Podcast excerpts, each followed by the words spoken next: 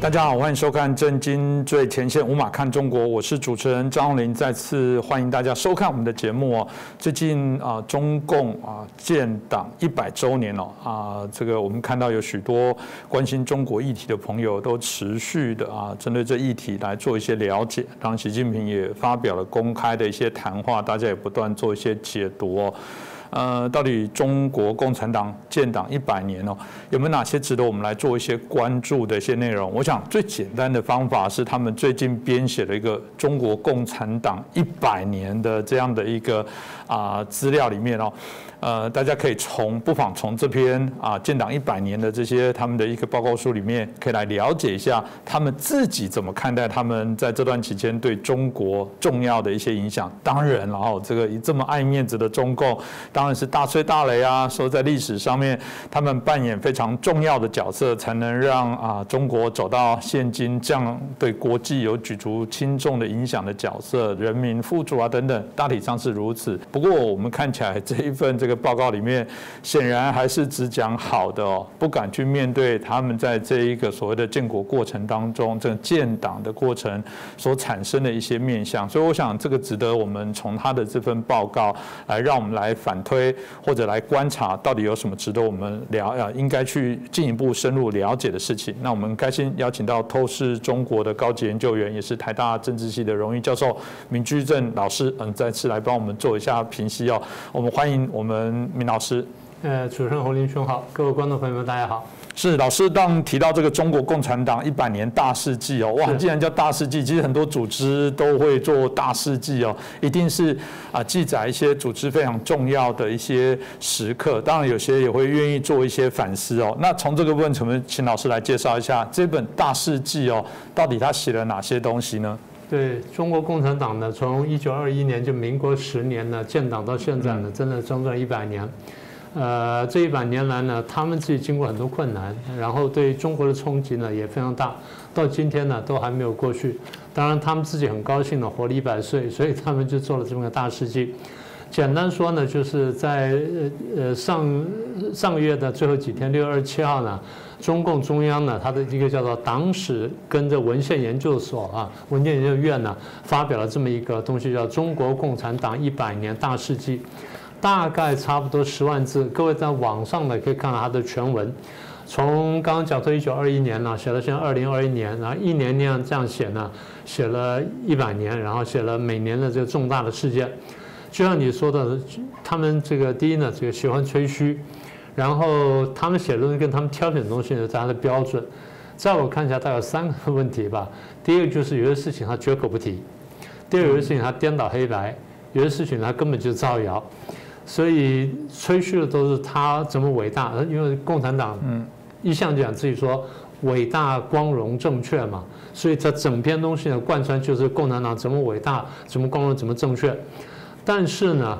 在大吹大擂所谓的光荣跟成就的时候呢，他对人民所付的代价没有谈。嗯，对于中国的环境，不管空气啦、土壤啦、水啊这种环境污染所付的代价，绝口不提。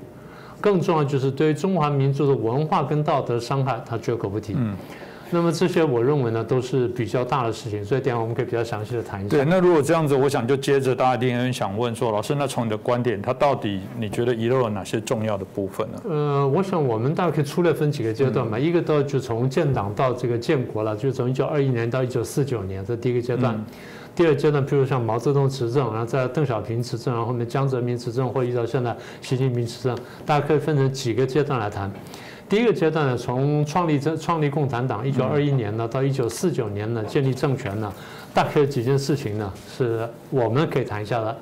第一，你仔细看一下，他从头到尾没有谈共产国际跟苏联共产党对中国共产党成立的角色跟帮助。嗯，当年不是苏联共产党这么热心的去这个推动共产主义，然后推动这个呃中国共产党成立，应该叫做。呃，共产国际远东远东支部的中国小组，嗯，他如果没有努力去推这东西的话，根本没有中国共产党。后来过了几年之后，他们把它才把它叫做共中国共产党，实际上一直是这个共产国际的远东部的这个中国支部，是这么一回事儿。所以第一呢，这没有谈。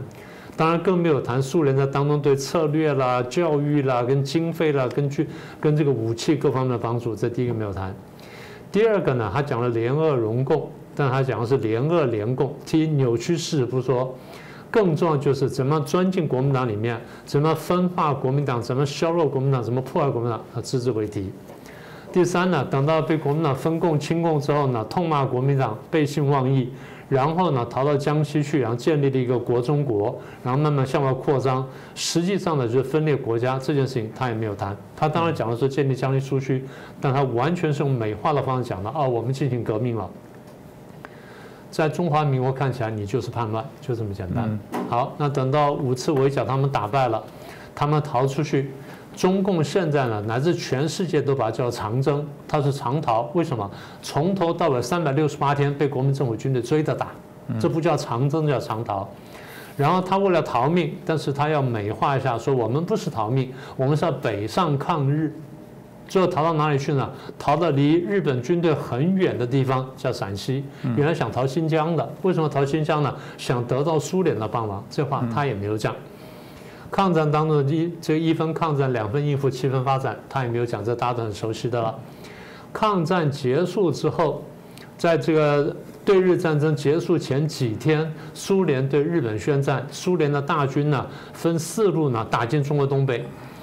中国共产党连续发了七道命令，命令他各个地方的部队向东北，然后向察哈尔这地方移动，然后去配合苏联军队侵略东北。他有没有讲？没有讲。这是彻头彻尾的汉奸行为。嗯，这事情要么就是绝口不提，要么就颠倒黑白，要么就根本造谣。那再来是发动内战。我过去曾经讲过，我说中共连这个事情呢都想赖掉。呃，我到北京去开会，他们说内战是你们先发动的。我说为什么？他说你们先开枪的。我说可以啊，我们来数数看。国民政府当时正规军大一百二十万，然后民兵呢三百多万，加起来四百万出头。你共产党的军队呢，九十万正规军，九十万到一百二十万正规军，民兵三百万，加起来四百万出头。国民党跟共产党兵力差不多一比一。你说到最后，你会放下枪来搞民主政治？我不开枪，你不开枪吗？你敢回答我这句话？北京没人敢回答我这句话，嗯，谁敢讲说我国民党不开枪，你共产党绝对不开枪，是不是这样？嗯，这事情在东欧我们都看过了。所以我刚刚讲那几句话呢，我不是乱讲的，是大概是第一个阶段的部分。我想听到老师刚刚提到的部分，大家可以针对这部分可以做一下了解。其实我就在想说，当然不能写当初俄共对中共的支持啊，为什么？这就标准的这个干涉内政，这个就是叛国啊，那不是不就是当然不能写，不然我们的起头就是从勾结外国势力，这这不是很丢脸吗？所以你们现在不可以，你们现在跟欧美来谈，就是勾结外。外国势力，我当初不是，我是为了民族大义，这这个是我有完全的正当性。其实你看起来是非常好笑了。当另外一件事情是，我觉得谈到毛泽东这个时代，我老实讲，毛泽东啊，在这个中国刚开始的时候，我觉得引起许多其实现在呃大家都谈起了一个非常重要、重大，甚至大家认为是很负面的部分啊。那是不是？我觉得照刚刚逻辑，他们一定避重就轻吧？当然是。呃，第一个就是五大运动，我们过去讲过，就是在刚刚建国的时候呢，分五个战线去清理这个他怀疑的人跟这个这个统治者社会。大概五大运动下来，我们看一下呢，第一，杀人多，杀人杀的非常多。嗯。我们常讲，我们说一个国家呢，在这个刚刚巩固政权的时候呢，你会清除一些敌对势力呢，这个我们可以理解。嗯。他不是说清除敌对势力。我们在这个比较进步的国家里面，你说你杀人，第一要依法，第二就是你要这个罪行是明确的，对不对？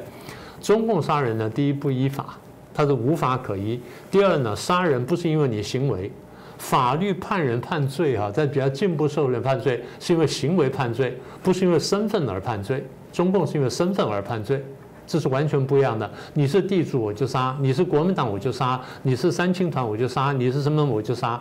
以身份杀人，不是以行为杀人啊！但是杀了杀的比例呢又很高，然后数字很大。嗯，杀完人之后呢，夺取钱财，夺你的钱，夺土地，夺房屋，夺各种资源，不然不叫做共产党啊！这第二点。第三点，在这过程当中，为了严密监控跟掌握这个社会呢，它摧毁了传统的道德，摧毁了社会的网络，摧毁了人际关系，摧毁了最后的人伦人伦关系。嗯，所以这么一来呢，导致一个对共产党出现了一个对社会的全面掌控，这是两千年中国历史上没看到的。这第一点。第二点就三大改造了，对农业、对手工业跟工商业改造，进一步的夺取钱财、土地资源等等。更彻底就是基本消灭私有财产，就中共官方自己讲，我把私有财产消灭到剩下百分之七点一，也就是说公有跟这个共有的这财产呢，到达百分之九十二点九。他自己讲说，把中国的经济结构彻底改变，但是同时消灭了什么呢？生产诱因，我没有了私有财产，我没有生产诱因，所以社会就停滞不前啊。这这个第二个问题，第三个问题就是反右运动。反右运动基本上针对知识分子来，他们自己讲说啊，反右扩大化了，其实还有另外结果，消灭了完全不同的言论，使得后面的胡作非为，没有人敢讲话，酿成更大的错误。他说反右严重扩大化，他没有给数字，官方自己愿意承认的反右打了多少人呢？打了五十五万人，最后平反了，剩下多少人没平反呢？说的少的剩下五个人没有平反。说了多的剩下一万人没平反，我就用多的来算。假设当时中国七亿人里面或八亿人里面有一万个反右派分子，你需要发动一个全国运动去打他吗？你随便抓都抓完了。好，就算是一万人好了，最后打了多少？打了五十五万，也就是说扩大了五十五倍。校长说跟我讲说，明老师你当人太客气了，你每次只当一个两个，你多当点。我说好，我当五十五倍，这是什么概念？对不对？完全荒唐了啊！这第二、第三件事情反右运动，第四件事情三面红旗大跃进，除了浪费资源、浪费劳动力、浪多浪费资本不说呢，最荒谬就是制造了人类有史以来的最大的饥荒，死亡多少人呢？官方半承认是一千五百万人，官方半承认，而这个数字有趣的是，毛泽东在发动前就算过，他跟他的秘书李志水讲过这件事情，哦，他医生。他讲过这件事情，后来死多少人呢？三千五百万到四千五百万人，这是你难以想象的数字。然后再来是文化大革命，发动红卫兵，然后去破四旧，不但破四旧，把人际关系呢进一步破坏，最后红卫兵之间人际关系也破坏，红卫兵呢发动内战，最后大概死多少人呢？在文化大革命当中没有正确数字，一般来说呢大概是两百万到七百万，呃，社会关系呢就完全破坏。所以这个是我们看到呢，你刚刚讲的毛泽东时期很多人他不愿意谈，是他在这边没有谈，在最早呢，在回头去检讨文革那几份文件当中，还多少谈了一下。到了习近平上台之后呢，自信就越来越淡，越来越淡。现在呢，因为回到那条路上去，所以这东西呢也慢慢不谈了。是老师刚刚在针对毛泽东在整个我们刚提到应该要谈论的事情，显然是并没有太多的一些啊琢磨。那当然就回到很重要的另外一个角色，就邓小平哦。因为邓小平大家知道，当然在许多的现在在谈到中国的很多经济改革的部分哦，当然都会说他当初是一个很重要的一个角色。或他在任内当然还是发生六四天安门的事件哦。我就很好奇，那这个在他的记录里面。它存在吗？存在。他说我们消灭了一场这个意图推翻我们政权的反革命事件。哦，嗯，把他当时说了，对他的定位是不一样的。是，呃，邓小平时代呢，中国其实原来有机会走上一个很好的转折。我们不是常想说民主化，民主化吗？西方传统，我们过去谈过的问题啊，就古典民主化理论是说，这社会呢，从农业社会或比较不发达社会，慢慢工业化之后呢，然后就开始循序前进。当他运气比较好，大概十年、二十年，最多三五十年呢，就产生一定数量的中产阶级。这中产阶级呢，因为有钱了，然后生活比较宽裕了，所以他需要有比较大的生活空间，包括言论空间在内。所以在历史上，在欧美经验，我们看到新兴的中产阶级一段时间之后，为了保护自己利益乃至扩张他的活动空间，会跟王权斗争，会跟公权力斗争。所以公，所以中产阶级变成自由化的推动者，还不是民主化，自由化的推动者。所以社会呢，因为中产阶级不断的冲撞而慢慢开始放松，然后开始最后呢，政权让步，然后再出现民主化。也就是说，当时邓小平起来推动这个改革发、改革开放经济发展的时候，原来是有这么个转折的机会的。好了，那么到了七零年代末八零年初，这苗头刚刚出现的时候呢，邓小平当时呢其实是有过民主想象的。嗯，你前面不是提过这件事情，说他们提民主吗？是他真的这样讲。邓小平在一九八零年一月份跟八月份分别做过一次公开的演呃一次讲话，后来文字披露出来了，讲了就是党跟国家领导领导制度的改革，基本概念就是民主化。而这民主化不是共产党的民主化，是真正的民主化。那为什么后来退退回去了？后来退缩回去了呢？因为波兰发生团结公联，波兰的团结工联呢一闹一闹大，事情一起来了啊，要去抗争。邓小平想说：哎，万一我们要搞个团结工联，那怎么办？所以他立刻后退，所以就推出四个坚持，然后最后就收紧了。换句话说，邓小平原来有过民主政治想象，而这民主政治想象来自于什么呢？来自于刚刚讲的文化大革命当中，他个人跟他家庭所受到的冲击，跟他所观察到的社会现象。所以在那个时候，如果说他胆大一点，敢放手说我们走下去，来，我们让社会变迁，让中产阶级大量出大量出现，我不打压他，然后呢，改变我共产党的性质，这个时候中国有机会民主化。但邓小平害怕失去权力，所以在这时候呢，开始收紧。收紧的时候，我们不是提到吗？前面一个胡耀邦，后面一个赵紫阳，这两个领导人在中共的领导层当中，相对来说思想是比较开明的。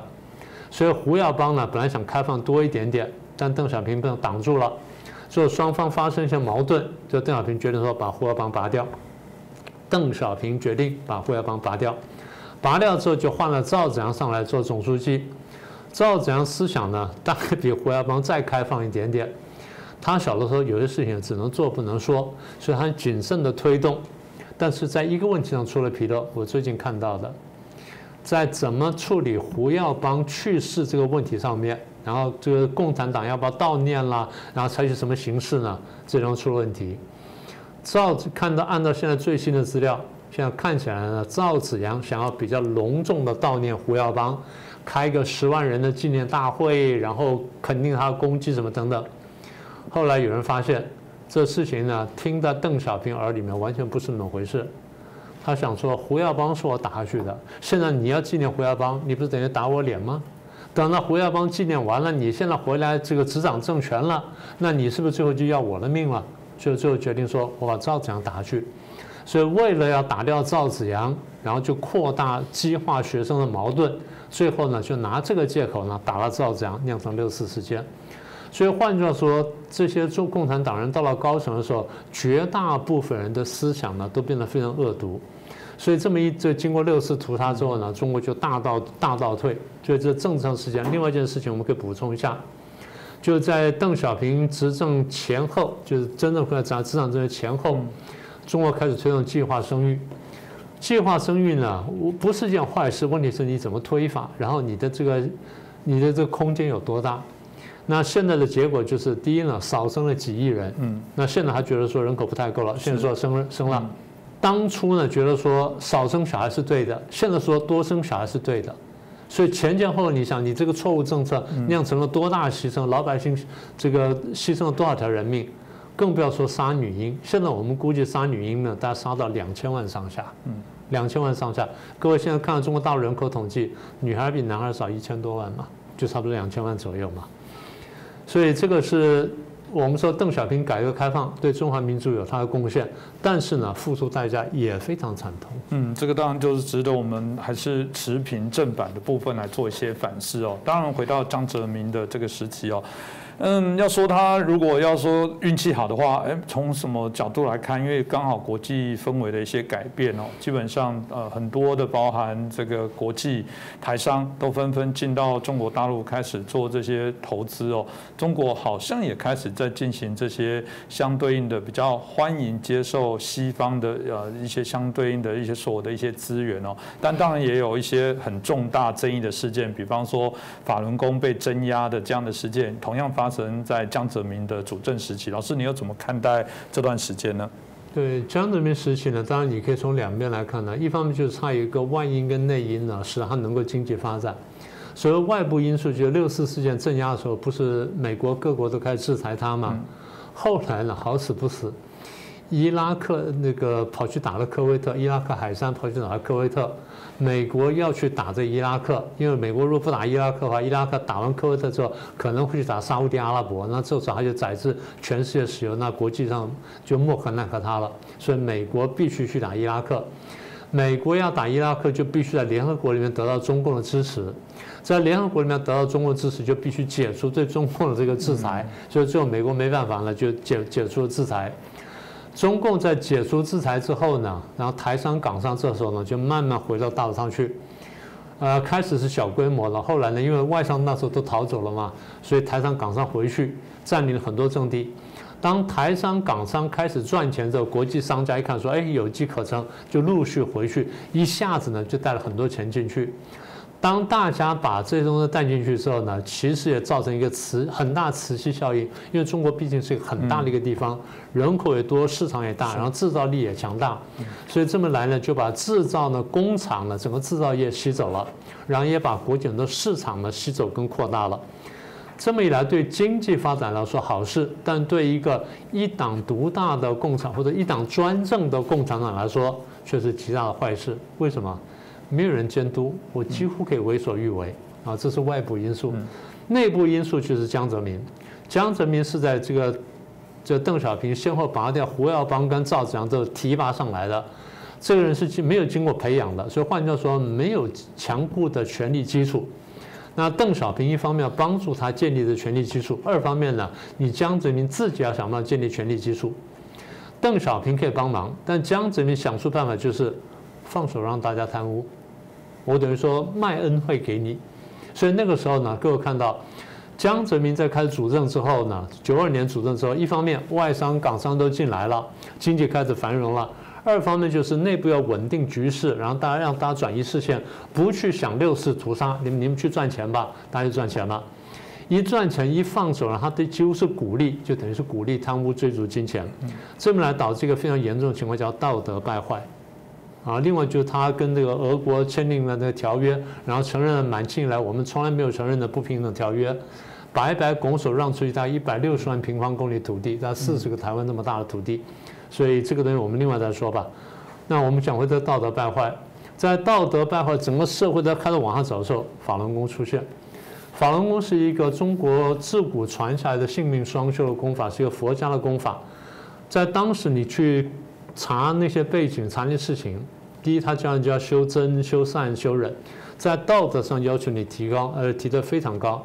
第二，我们注意到，在九零年代初期去修炼法轮功的绝大部分是社会主流，以当时的中上层的知识分子为主。大家可以看到，法轮功最早被打压那批人，全部是高校老师跟跟这个高中老师，也就是都是知识分子跟这教书人。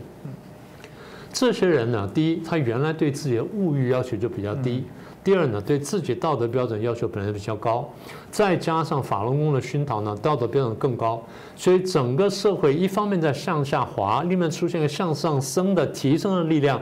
这两个力量在相拉的时候，本来如果你放手让法轮功发展，可以把整个社会带上来。我们在很多地方看到无数的案例，但是呢，中国共产党有个问题就是。他见不得在共产党以外有另外力量跟他分庭抗礼，甚至说刚刚出了苗头而已，所以他非常谨慎地盯着这新兴的这么一个一个信仰的一个力量，那么这个道德提升力量，最后他决定说你在跟党争群众。换句话说，法轮功根本没有想这件事情，但在共产党眼里面看起来，你在跟我争群众，是可忍孰不可忍，所以打下去了。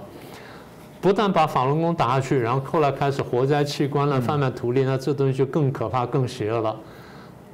一个社会呢，有个向上的力量的时候，你把它打掉，最后大家得到结论就是：我做坏人比较保险，我做好人是危险的，所以我当坏人比较好。所以当好人被打出来，等于鼓励坏人呢更加坏、更加猖狂。所以一路下来呢，就一泻千里、无可救药。今天中国大陆社会变成这样子了，你说他反贪腐，对，习近平反贪腐。为什么越反越贪越反越腐？简单说，因为没有道德约束。外在的约束呢，基本上再怎么样呢，会有限制的，所以这是我们看到江泽民时代呢，我觉得一个最大的罪恶。嗯，当然这个中共百年的大事记的部分还有许多可以来谈了。这个未来有机会，我觉得可以请明老师再进一步做一些分析哦。那我想最后老师是不是也可以简单的做一个总结，就是说周公和，你觉得如果很多民众还没有看过，或者也有人看过了，可能还不知道到底要看里面哪些的重要的重点，老师你有没有什么一些结论跟大家分享？第一呢，我们不只是看中共哈，我们把这个人类社会两百个国家横向来比较，比这么两百年，我们发现，呃，去适应工业革命挑战的道路有很多啊，有资本主义了，有法西斯了，有共产主义，有威权主义。现在看起来呢，比较成功的前期比较成功，一个是威权，然后后期比较成功是资本主义，所以这两个里面选一个呢，大家都还好。那选的比较不好的一个是法西斯，更不好的是共产主义。也就是说，共产主义对于帮助国家工业化现代化，第一没有什么太大好处；第二，它的代价非常高昂。为什么？第一，它理论邪恶，这我们前面说过了；第二呢，这邪恶的核心是什么呢？它嗜血，他喜欢看见血腥，他非常残忍。他不是说杀人就算了，他喜欢什么呢？他喜欢折磨人。从肉体上折磨人，从精神上折磨人，然后最后呢，把你杀了，甚至把你切成碎块了，把你卖掉。这我们现在都看到的。大家说，你刚刚讲的杀人都是过去的，我们还没有数现在呢。新疆问题你怎么看？香港问题怎么看？我们前两年谈那个大水灾你怎么看？武汉肺炎你怎么看？法轮功问题怎么看？火灾气候你怎么看？现在还在杀人。然后你说杀别人就算了，共产党的这个这种教条呢是自己人杀自己人，所以派系斗争非常残酷。嗯，所以统治的七十年下来，我们看见了人民生活有改善，对一小部分人有改善，改善是很有限的，更不要说空气、土地跟水的污染，你将来怎么办？我觉得更严重就是共产党把自己呢造就成一个新的阶级，一个新的压迫阶级跟新的剥削阶级。他告诉大家说，我们要终止剥削，要消灭阶级。就他摇身一变，变成了新的阶级，开始新的剥削。再加上我们刚刚讲的，摧毁了传统的道德文化，破坏人际关系。你说这样怎么办呢？我觉得共产党或共产主义理论呢，最邪恶部分就是不把人当人看，然后不肯反省，会再犯错。所以我常常在讲说啊，台湾今天比较小，比起来是看起来不像怎么样。大家想想看。如果七十年前中国走的不是共产主义的道路，走的是三民主义的道路，会怎么样？第一，富足。假设如果中国人人均所得两万多美元，世界第一强国，毫无疑问嘛，对不对？美国现在也不过就几万块，你看中国人口是它三倍，你看平均上下来的总数最大，所以第一强国。所以国家富这个人民富足，国家强盛，社会进步，更重要就是。不会死掉几千万条人命啊！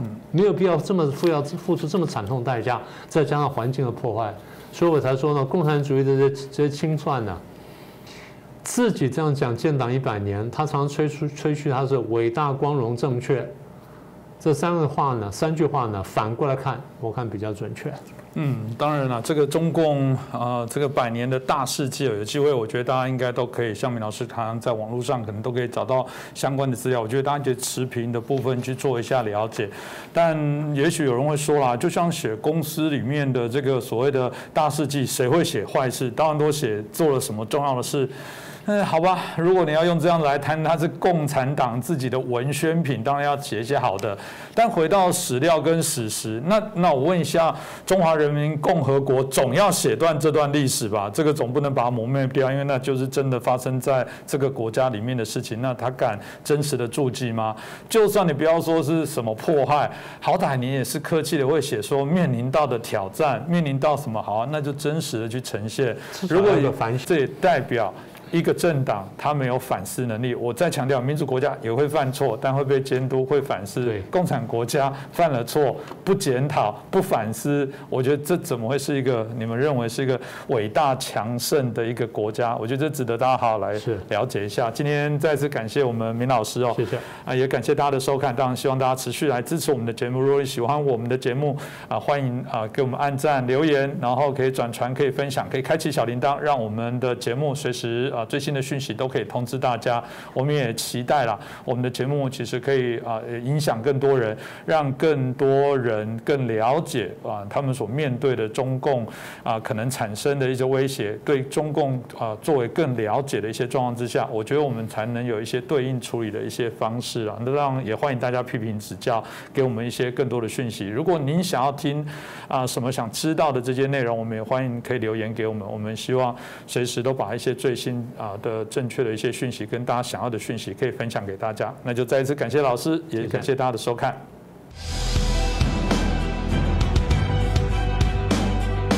各位震惊最前线的好朋友们，我是主持人张宏林，欢迎订阅我们的频道，也记得打开小铃铛，掌握最新节目通知，让精彩评论不错过。更欢迎留言转传影片。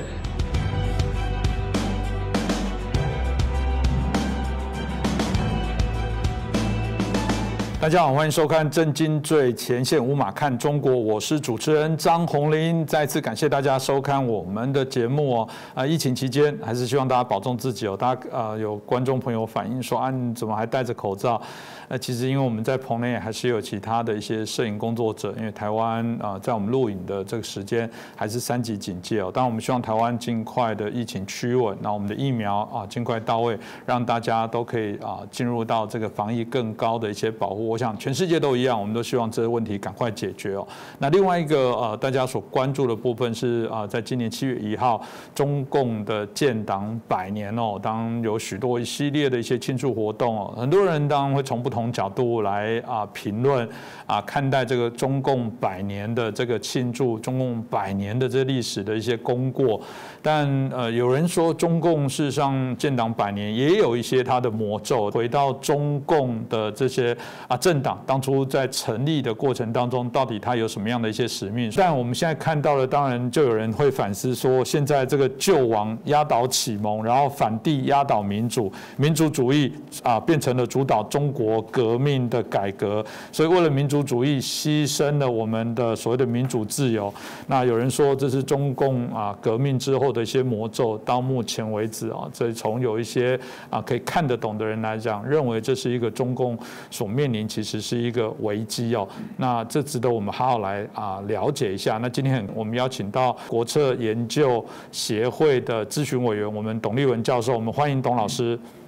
主持人好，各位啊观众朋友大家好。当我就回到了这个中华民国来到台湾之后啊，历经啊中华民国在台湾，甚至中华民国是台湾，也就是我们现在很多啊会强调啊这个在历史的变革上面啊，台湾啊基本上的确经过数十年来讲，已经演变成符合我们自己在代地，所以对照起来，大家很喜欢用这部分来作为比较。老师您怎么看呢？呃，好的，呃，中共建党百年哦，他执政也超过七十年了。所以这个政党能够生存百年，一定有他的政治生命上的韧性，也有他的贡献了。只不过哈，呃，从去年开始到今年哈，这个中共已经铺天盖地的哈在宣传他的成绩，啊，他的这个政绩跟成就嘛哈。我倒是觉得哈，有一句老话，呃，这个时候可以重新的提出来。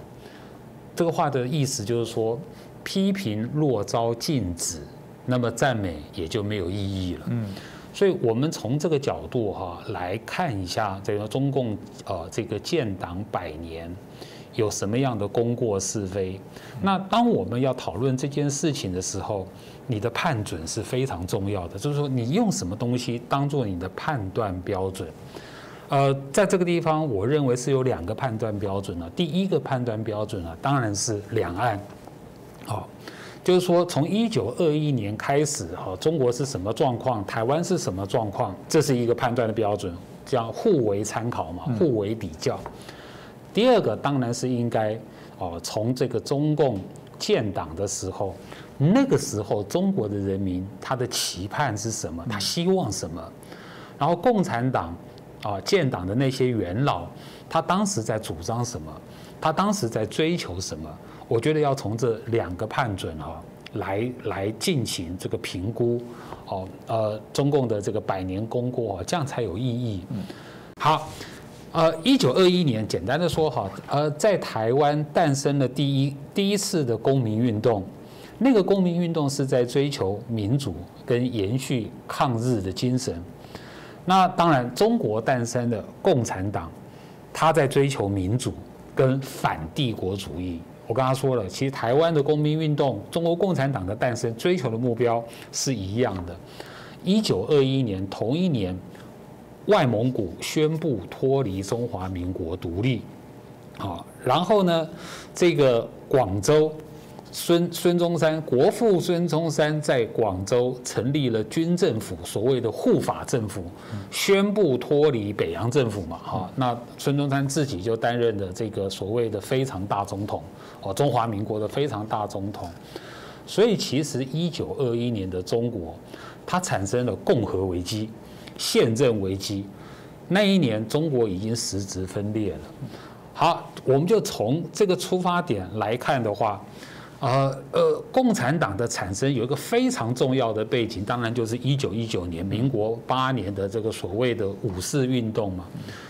五四运动呢，哈，它当时有两两句口号，代表他们追求两个不同的革命方向。第一个口号当然就是德先生跟赛先生，也就是启蒙来追求民主跟科学嘛。第二个口号哦，就是外抗强权。内除国贼，哦，就是说反帝国主义跟救亡图存。好，呃，很不幸的是啊，等于说中国这个革命百年来的结果，刚才主持人讲到的，就所谓的救亡压倒了启蒙，反帝压倒了这个民主，这个是呃呃历史上的共识结论了，因为呃。其实中共这个建党五十年啦、六十年、七十年、八十年、九十年，其实都有人在讨论，乃至于中华民国建国百年的时候，那个时候都有很多华人社会都在讨论百年中国。我刚才讲的那个，呃，从五四运动之后，呃，这个救亡压倒了启蒙，反帝压倒了民主，中国的革命从一开始。就是就是民族主义啊，就已经占领了全部的这个革命，无论是共产党也好，国民党也好，都是这样。这个就叫做啊，这个百年的魔咒，这是中国革命的百年魔咒，当然也是你共产党建党百年的魔咒。那这里我特别解释一下哈，就说一九二一年的台湾发生什么事情啊？那一年哈，就是由林献堂哦领衔。他发起了一个公民运动，那个公民运动哈叫做呃这个这个呃请愿啊成立台湾自治议会运动，这什么意思啊？就是说按照日本的这个立宪宪法的精神呢，台湾呢应该是有一个台湾议会的，是那那所以他就发起了这个公民运动。直接向台湾的总督府要求，就是说这个总督的立法权应该交还给台湾人民，因为按照你日本的共和宪法，你明明就是这样写的嘛。当然，这个是一个挑战啊，这个台湾总督府权威的这个运动。那为了推展这个运动呢，当时还成立了台湾文化协会哈。我们所熟悉的那些台湾的老一辈的这个民主人士哈，包括蒋渭水啦，啊，我刚刚说的林献堂啊，他就借由参与这个推动这个台湾文化运动，来配合刚才所说的那个请愿运动。好，这个台湾文化运动呢，它它就是台湾所谓的新文化运动啊。无论怎么样啊，就是说请愿运动配合台湾新文化运动，这个在台湾当时上历史上的意义，就是说这是一个非武装的抗日运动，非武装抗日运动。然后他奠定了台湾人民哈要求法治、要求宪政精神的那种基础，就从那时候开始的。好，所以最后呢，哈，这个这个二战结束以后嘛，中华民国来来到台湾，历经了中华民国在台湾、中华民国是台湾，啊，经历过这些阶段了，我们就可以看到哈，就说这个呃。中华民国在台湾哈被台湾的民主化跟本土化同化了，这个是中华民国的历史。那形成跟这个中华人民共和国的历史来相对照哈。那当然这是一个方面。今天主题好还是要回来谈这个这个中共。呃，中共这个政党哈，我我觉得是这样子，就是说它是一个非常奇特的政党。好，奇特在哪里？它其实是在一九二一年七月二十三号，有十三个共产党啊这个的代表，有两个哦苏联派来的哦第三国际的代表参加了中共的成立。所以中共的成立，第一个十三个人。他是在七月二十三号，他其实不是七月一号。重点是有两个苏联派来的 第三国际代表来帮助中国共产党的成立，这什么意思？这个是外国干涉内政，中国内政之下的产品就对了。所以共产党的成立一开始就是外国的干涉，苏联的干涉。所以这个第三国际苏联派代表参加，好指导共产党的成立，指导后面的共产党的各种的政策啦、运动啦、革命啊的方针路线，一路到第七次大会七大，啊，就是中共建国以后，它才结束就对了。所以说这一段的历史啊，其实是令人还还算是不生哈感慨的就对了。那当然。我刚刚说的好，就是说，呃呃，如果回到中国历史发展本身来看中中共建党百年的话，你第一个你必须谈的就是中共的创党的领袖，那个人叫陈独秀。谈中共建党百年，你怎么可能不谈陈独秀呢？就等于说谈国民党的建党百年，你一定要谈孙中山嘛。陈独秀呢，就是共产党的孙中山就对了。那重点是很奇特，就在这一次的中共建党百年里面哈，根本在官方中共的官方根本没有出现陈独秀。陈独秀呢，简单的说哈，他虽然信仰马克思主义，虽然他信仰，但是他的民主政治思想呢哈是非常清晰的，就是说他主张，如果好要建立一个新中国。新社会的话，一定要学西方式的这种民主政治、人权思想，乃至于共和宪政。陈陈独秀的选集，陈独秀的言论有很多这种言论，就对了。呃，各位去查。好，这是一个方面。第二个方面就是一九三五年遵义会议，毛泽东掌权以后，就共产党由毛泽东领导的一九三五年了。到革命一九四九，呃，一九四九年革命成功之前。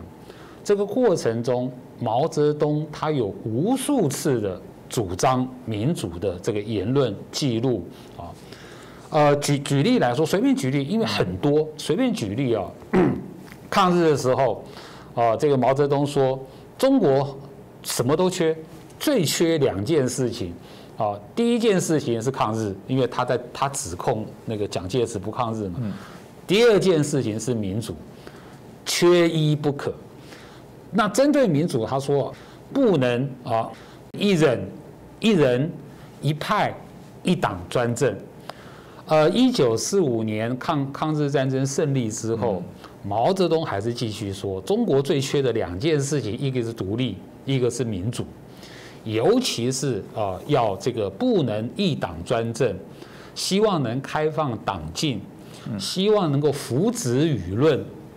按照我们今天的话，开放报禁了哈，是，然后好，然后实行宪政民主，嗯，所以你可以看到，如果说按照这个中共建党的时候，陈独秀的他的这种民主的这种思想，毛泽东的这种民主革命的的这种思想的话，那么今天习近平他所主张的所谓的社会主义民主政治啊，他恰恰巧就是当年。这个陈独秀跟毛泽东所要革命推翻的对象，嗯，所以这真是一个哈历史的讽刺，就对了。嗯，这老师刚刚提到，我也脑中也在想说，嗯，这个对照他对于香港《苹果日报》的这个所谓的言论自由的前置啊，扶持舆论，嗯，然后说这个骂蒋介石这个独裁专政，所以你必须要开放。你他其实案子就是你蒋介石，你这个国民党，你就是缺乏民主的这些机制。但他执政之后，他发现，哎，独裁真好用，这 这是一个非常讽刺的事哦。其实老师刚刚举了一些例子之后，就我相信让大家觉得非常的惊讶，就啊，真的这些历史的东西，原来一摊开之后是这么样让人觉得讽刺哦。这是不是请老师也可以再进一步谈一下？因为我相信中国建党。如果这样列起来，应该非常多，应该非常精彩的东西。老师要不要让大家，不管是对台湾的朋友，我觉得了解一下哦，这个这段历史，像你讨厌，有时候你讨厌中共，但你还是必须去了解它。对于一些啊海外的朋友来讲，你也许不了解，即便你过往呃曾经也许吃过啊中国的奶水，在中国长大，后来啊离开，那我觉得还是有必要了解一下。那对啊，好啊，那我们回到初衷嘛，回到最初你成立当初。大家人民支持你，让你有机会来取得对于中国啊，对于啊政治的这些领导。那你最早的初衷到底是什么？老师要不要介绍给让大家了解？是的，其实我完全是引述习近平的话嘛，因为他自己说的“不忘初衷”嘛。所以说，我们判断中共建党百年就要回到初衷啊。那我们看到的初衷，陈独秀当年的陈独秀，当年的毛泽东，他的确是这个样子嘛。那我觉得比较感慨的哈，你看这两天，哦，就是啊这个六月二十八号习近平的讲话，还有习近平七月一号的讲话，习近平 把人民跟群众挂在嘴边，嗯，但是民主宪政不敢谈。好，那我们就不谈民主宪政哈，就是说我们回来看看习近平主要在推销什么，呃，还是 从毛泽东那边来的。毛泽东说过。这个中国共产党的革命啊，推倒了压在中国人民身上的三座大山嘛，帝国主义、封建主义、官僚资本主义嘛。好，可是你今天回头来看中国人民 啊，你就会发现，就是说，因为中共封杀了民主自由，然后用民族主义、用爱国爱党主义来催眠之下呢。新的三座大山又压在中国人民的身上，更糟糕的是，旧的三座大山现在哈已经复活了。呃，新的三座大山，其实我们过去在这个节目里面还讨论蛮多的哦。什么叫新的三座大山？上学难，看病难，住房难，对不对？这三难，新的压在中国人民身上的三座大山。好，这三难。的根源是什么？这三这个三难的根源，应该都要回到，就是说中共的这个这个政治体制，它的分配不均，啊，尤其是它的特权横行就对了。就是说，哦，经过了呃这个经济上的改革开放之后呢，这个叫做中共的一条腿走路，一条腿走路就是只要经济改革。不要民主改革，然后又坚持所谓的四项基本原则嘛？那这样一路走来哈，一条腿走路，一条腿跳的结果呢？所以我们今天看到什么，就会变成说，我们看到了红二代、官二代啊，掌握了国家，掌握了这个党，就所谓的红色权贵垄断了红色江山。这个不是封建主义，这个是什么？再过来啊，就是说利用啊这个资本主义来巩固共产党的专政，啊，所以说现在叫做权贵资本主义，以前叫做官僚资本主义，那这就是过去的官僚资本主义的复活啊。所以说旧的三座大山现在复活了，那当然有人问，那帝国主义怎么回事？啊，这这就更妙了。呃，以前有旧的八国联军嘛，现在有新的八国联军。新的八国联军呢，是中共外交部自己讲的，不是我讲的。只不过有一个重大的差别啊，就是说这个旧的八国联军，它的目的是要 这个哦殖民跟剥削中国，旧的帝国主义嘛。那今天中共哦嘴巴里面所讲的新的八国联军。他的目的是什么？他的目的第一个，为了保护台湾的民主自由，为了声援新疆的人权跟自由，为了这个声援香港的人权跟自由，才有新的这个所谓的八国联军嘛。好，无论怎么样，所以你就可以看到我刚才讲的，就时到今天建党百年，啊，然后这个这个当年的这个旧的压在中国人民身上的三座大山，换张脸，重新复活。还不止，还有新的三座大山啊，上学难、看病难、住房难，压在中国人民的身上。所以我觉得哈，这个历史呢，我刚刚说过哈，就是过了百年哈，回到了，就是说又又走回到原点就对了。嗯，所以通过老师刚刚提到这个新三座大山跟原来旧三座大山的这个问题，大家也可以看到，当中共的确还很爱用口号，然后。那另外一个，我觉得也值得来做一个关注，是二零一六年习近平在中共党校的工作会议上有说一件事情，我觉得这件事大家也值得跟我们这次。啊的中共的百年党庆，我觉得也许也可以从中看到一些端倪哦，因为他在会议上说，中国从站起来啊到富起来，那将来也会从富起来到强起来。我想这个东西大家在许多的文章评论上大家都有看到。那当当然了，另外一个他鞭策大家落后就要挨打哦，如果你这个贫穷，你就会挨饿；如果你失语，就要挨骂哈。这是中国近代啊。历史来，他们深刻得到的结论，借此当然告诉大家，好像是大家要更努力哦，大家应该更加倍，要珍惜这个中国。从来没有创造过的，在整个国际历历史地位的这些高度，所以之前我们在许多节目当中提到了他们的啊，为什么敢做战狼的外交？当然不怕你啊，因为我现在从以前我要抬头看你，我现在已经可以平视你，平视是客气，其实他的意思是我现在主语这个低头看着你们这些欧美国家，因为我已经具有具有足够的一些实力实力哦，这当然就让大家啊，这个很好奇这些。话语的这些背景，老师你会怎么去解读呢？好的，呃，刚才主持人所引用的习近平的这两段话哈，其实呢是呃，等于说这五年来了，等于说是中共建党百年哦最长宣传的两段话。啊，什么中国？因为以前这个毛泽东讲的嘛，哈，一九四九年啊，这个中华人民共和国成立，他在天安门这个这个城墙上面大喊“中国人民站起来了”嘛。那现在哈，习近平就把这个话接下来了，哈，中国人民站起来了，也富起来了，未来要迎迎向强起来了。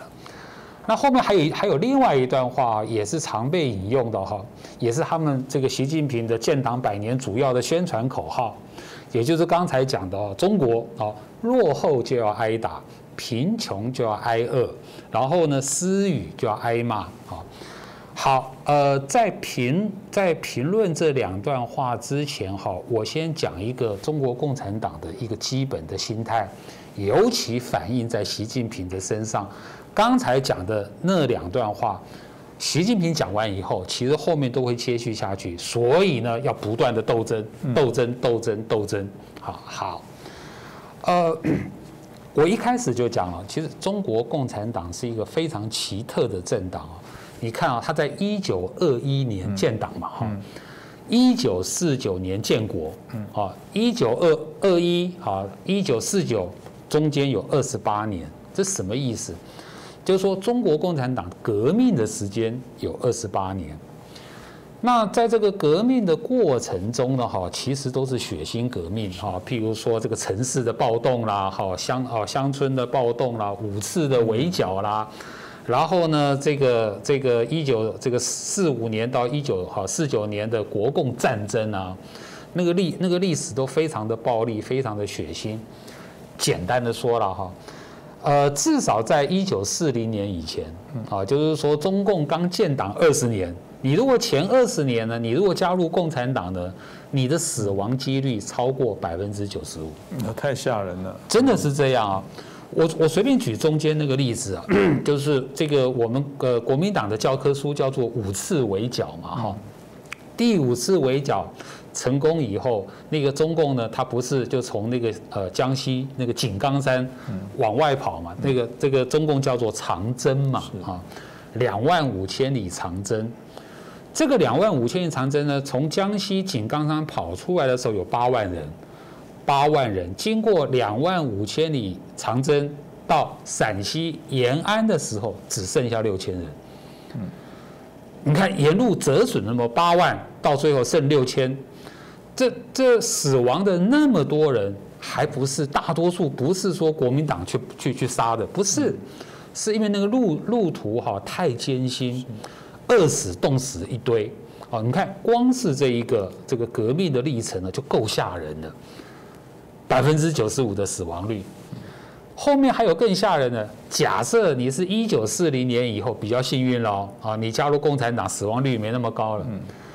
但是根据毛泽东说的哈，共产的党党内历经过十次党内重大的路线斗争，有十次斗争。换句话说，到一九七六年毛泽东死之前呢哈，我们就算到一九七六年，你只要是加入这个中国共产党的，你有百超过百分之九十五，你是被批斗的，你会被批斗的啊。这个共呃毛泽东自己承认，他党内就有十次重大斗争嘛哈。举个文化大革命来讲的话。那个中共的这个十大这个统帅啊，十大元帅叶剑英，他在一九七九年的时候，他曾经公开过这个数字。他说，文革文化大革命，光是武斗死了一百二十，呃，对不起，武斗的话死了十二万人，武斗死了十二万三千多人。有两百五十万干部被批斗，被批斗的两百五十万，有三十万多干部被非法关押，被关起来了。里面有十一万五千五百多名干部非正常死亡，吓不吓人？所以你再想想看啊，就是这一个政党，中国共产党，从他出生到二十八岁建国嘛，到二十八岁。他是经过这样子的环境长大的，所以这个党啊，又到一九七六年，全部都在斗争中，所以这个党啊，难怪那个美国总统拜登说过，说习近平哦骨子里面就没有民主，那习近平的骨子里面是什么？就是斗争啊。那所以说刚才讲的哈那几句话，要从这个角度看，好，落后就要挨打。啊，贫穷就要挨饿，私语就要挨骂，然后中国已经好从站起来、富起来要迎向强起来，他这些话哈都是非常典型的用民族主义来解释过去的历史，他的目标哈是在限定、限制中国的未来走向，然后呢再配合，还记不记得习近平说过要有四个自信？对不对？四个自信里面最重要要有制度自信，这是什么意思哦？就是说中国共产党现在的政治体制，习近平认为就是最好的。那完了，就是说任何只要敢批评中国共产党现在的政治制度的人，你就是没有自信，你就是反党。所以呢，他不，他不但是在封杀。哦，就是说，我们刚刚谈到的民主、自由跟人权，他还在打击民主、自由跟人权，所以我们今天看到一个，我觉得是比较悲哀的情况。假如我们说中国百年革命的魔咒，是因为救亡压倒了启蒙，反帝对不对？压倒了民主，那么今天的 情况叫做强国要打倒民主。强国要打倒这个启蒙，为什么这么说呢？所以你看看啊，中共现在干什么？他在让谁挨打？他们专门在打击民主、自由跟人权。他让谁在挨饿？他让那一些主张这个民主、自由、人权的人挨饿。刚才主持人谈到香港的那个《苹果日报》的事件，那是一个非常典型的。《苹果日报》它它只不过就是主张民主、自由、人权嘛，结果呢，你看查封他的报社，冻结他的这个资金，没收他的机器，让这些人挨饿。还有很多例子，譬如说，我们过去几年看到，在中国大陆的内部嘛，有很多老教授，对不对？他们都出来批评习近平。结果呢？中共干一件事情，取消他们的退休金，啊，让他晚年无以安养，就让他们挨饿嘛。那至那至于挨骂，那就很简单啦，就主持人刚刚讲过了，用战狼外交的方式骂回去。所以呢，呃，等于等于是说，中共建党百年，此时此刻，习近平的他的这些想法，他的这些做法，好，你就可以看到，就是说中中共建党百年，革命百年，绕了一圈，又回到原点。那百年以前啊，那些中国人民对民主宪政的期盼。呃，百年之前啊，那些中共第一代领导人他的革命的理想跟革命的承诺，对民主宪政的承诺，你今天对照习近平的话啊的这个中共政权，其实还很遥遥无期。嗯，是老师刚刚提到，让我也也心中有一些反思哦，就是挨打、挨饿、挨骂哦。看起来真的，原来看就正面上以为是一个鼓励啊，其实某种程度就是间接在警告你，如果你们不乖不听话，你准备挨打，你准备挨骂，我甚至准备让你挨饿，可以让我们想象这个让人其实是会非常的担忧了。所以当然七月一号整个中国。啊，这个中共的党庆哦，那当然也做了一些宣誓。还是请教老师，老师你怎么看待这次党庆的这些一系列的活动？那包含这个习近平呃相对的对外的一些谈话，我想一定很多人都很关注。老师你怎么看呢？所以刚刚主持人讲的是非常对的哦，就看起来习近平很强势，但你看他这两天对这个党庆的安排的过程。他其实非常心虚，嗯，其实一样，从中国大陆的内部已经很多人讲的哈，就是怎么会把这个中共的百年党庆搞得跟大难临头一样？什么叫大难临临头？就是说在北京，这这个礼拜全部封城了，而且封的情况会会那个封锁的封啊，封的情况是匪夷所思的。啊，就是说，这个 空中不准有飞的东西，水面上不准有任何啊，这个可以可以可以水面滑动的东西。哪里有水？北京那个那个这个过去的那个北京的颐和园有没有有些开放的湖啊？那个那个那个那个运河啊，那个通通封了。地面上不准有跑的。地面下也不准有有任何的活动，所以每个什么人孔盖啦，全部被封了，刀子啦，人呐，不准有访客等等，封到这个程度啊，你马上会想到，因为呃，因为今年以来全世界封城很流行嘛，为什么封城？因为有病毒啊，所以这个中共的对这个北京的全部的封锁，看起来是在封锁一个超级病毒，嗯，然后更奇特的。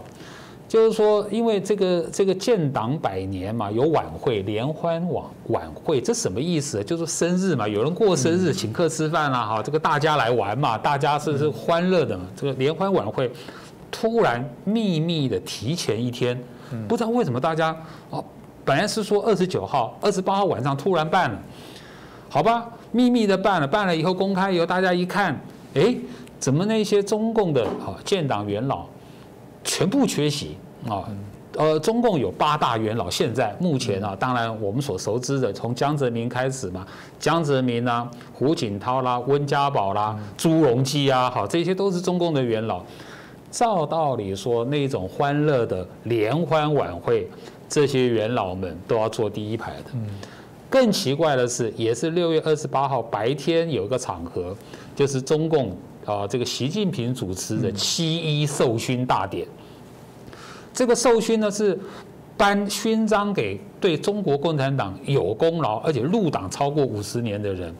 其实中共的所有的机构跟单位都在做这个事情。我举例来说，国台办前两天也办了。那国台办颁颁给谁？啊，这个这个入党五十年哈，对对台工作有贡献的唐树备、陈云林，就是中共 国台办的那些领导。呃，唐书贝已经超过九十岁了，他一样出席嘛。然后那个陈云林这个人以前是有问题的，一样出席。就是说这是一个政治惯例，你一定得颁给过去你的领导人。嗯，无论怎么样，他领导过中国共产党，嗯，尤其是江泽民、胡锦涛，七一勋章你当然该给嘛，也没给。嗯，所以呢，呃，这一次等于是说，这个中国共产党的党庆是在一个非常的诡异跟奇特的气氛之下。你看，我们还没有讨论国际气氛呢。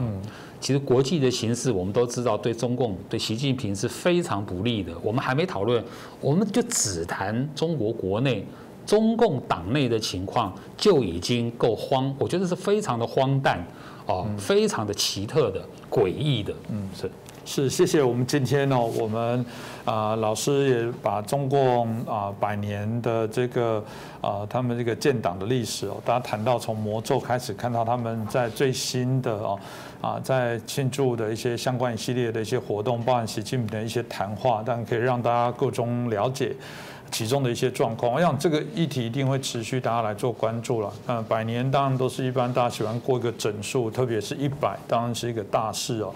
呃，后续呃中国的一些相对应的一些发展，我想随着老师提到一个很重要的重点了，这不是中国内部关起来自己开心就好，毕竟全球化的过程当中，国际之间啊，对于所谓的中共对于国际的一些相对的一些影响，其实大家各国纷纷从这个战略的模糊，慢慢已经战略的清晰了，这个是你无可避免。所以我觉得看别人的这个啊建党的百年的庆祝，其实回过头，台湾也应该好好思考，就是老师刚刚提。提到的，我觉得身为在中华民国，在台湾。